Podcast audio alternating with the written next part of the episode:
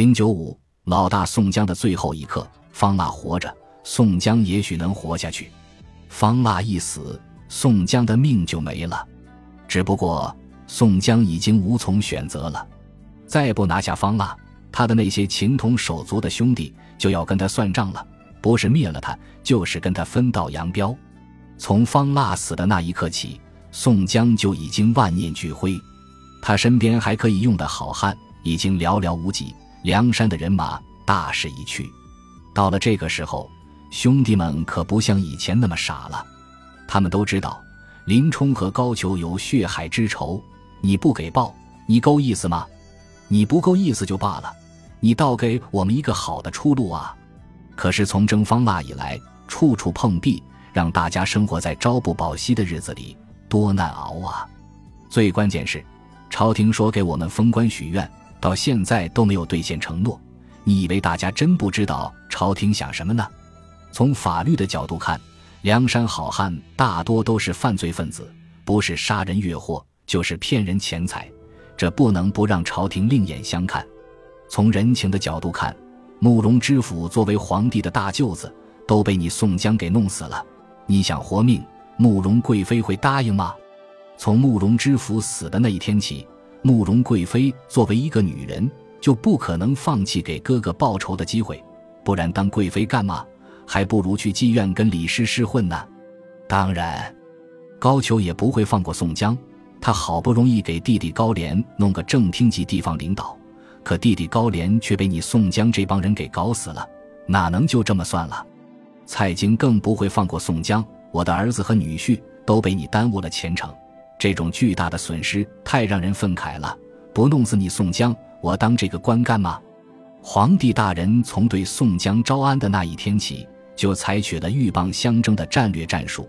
现在宋江羽翼已断，正是拿下宋江的好时候。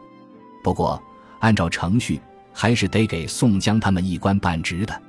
宋江他们的官当的真不大，官最大的宋江，不过是一个安抚使而已。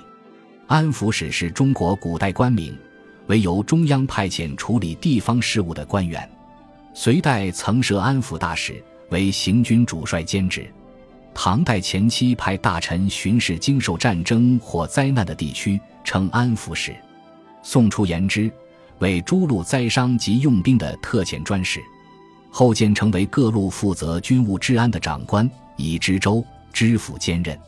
但就是给他们官当。也仅仅限制于三十六天刚星，其他地煞星只能靠边站了。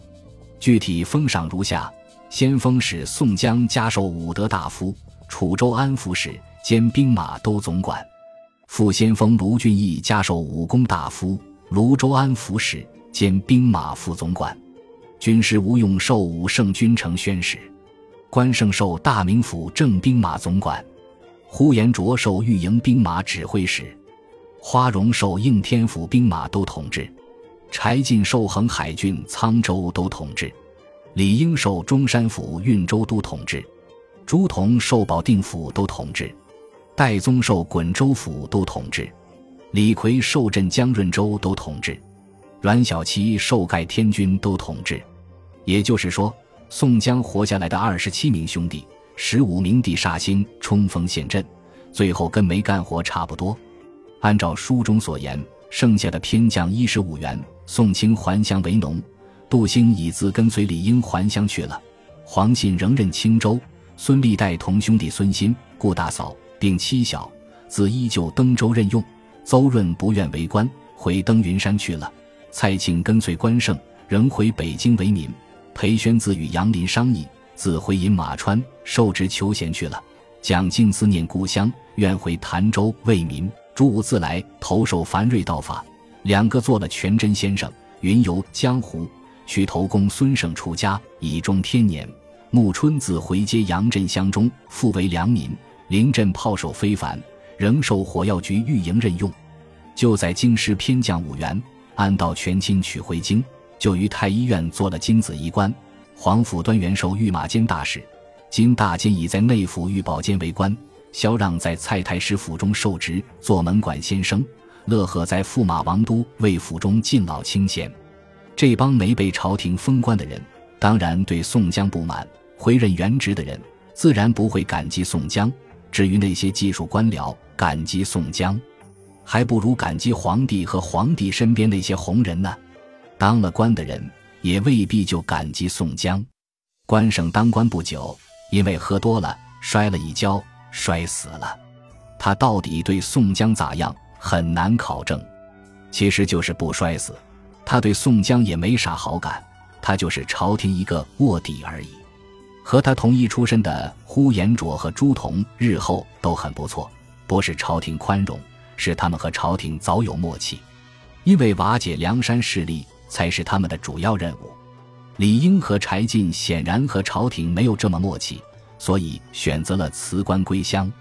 他们都觉得跟宋江继续混缺乏安全感，还是回去继续当财主好。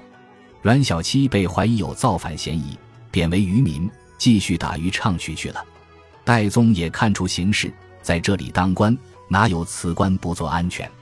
他跟宋江那么好，肯定会被猜疑，还不如当老百姓快活。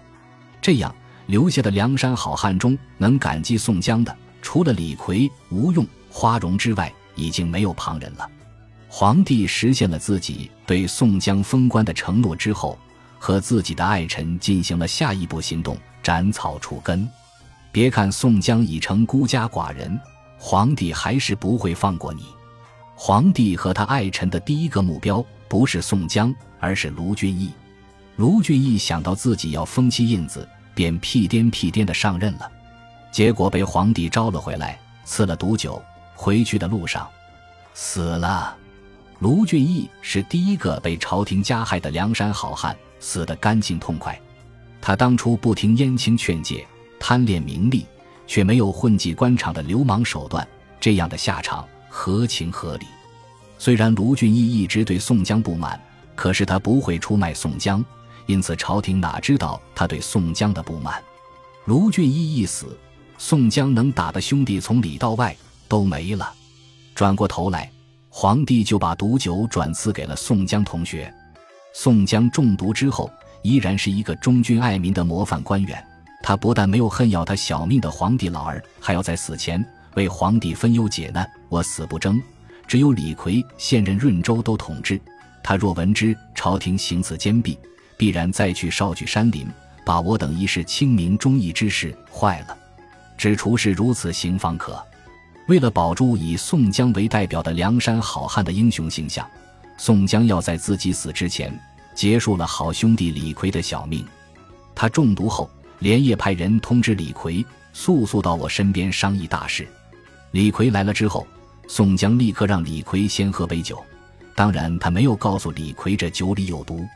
李逵喝完之后，宋江才告诉他：“大哥，我被朝廷赐了毒酒，如果喝了，可能就得死。你看怎么办？”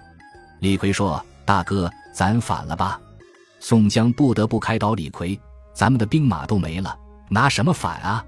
李逵当然不管那套，走的时候大声叮嘱宋江：“大哥，你什么时候起兵造反，我好接应。”宋江这时候不得不告诉李逵：“我就是担心你造反，坏了大家忠君爱民的清明，所以才把你叫过来。吃饭的时候就在那杯酒中下毒了，你回去必死无疑。”李逵知道大哥一贯如此英明，何况早就答应宋江，让咱死都愿意。现在真让咱死，也没话说了。宋江和李逵就这么死了。这期间，吴用和花荣过得也很郁闷。吴用郁闷，是因为招安并没有获得一个好归宿，他不知道是在梁山打劫好，还是在朝廷当官等死好。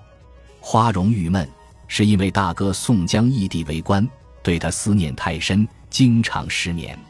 最后，两个人都来到宋江坟前。大哭了一场，然后双双悬于树上，自缢而死。宋江是被皇帝的毒酒刺死的，李逵是被宋江的毒酒刺死的。吴用和花荣呢？你们两个应该知道，还有九天玄女这个神仙帮忙呢。怎么这么悲观，自杀干嘛？显然，对宋江那些惑众妖言，他们都压根不信。话说回来，每个人都会死去，但宋江经过这么多折腾，死去的时候。已经没有什么遗憾了。很多人或许觉得宋江的路线选择不造反，去招安，最后被毒死，太不英明了。生命不是用长度来衡量的，因为在宇宙的生化变迁中，在人类的时光长河里，百岁光阴不过如白驹过隙。生命之美，在它的深度和广度，为人所不敢为、不能为。遵从自己内心价值实现的召唤，虽死何憾。宋江价值观念的优劣暂且不管，但他是一个有追求的人。为了追求自己的梦想，他风风火火地走过了一生。这种专注和执着也是美之一种。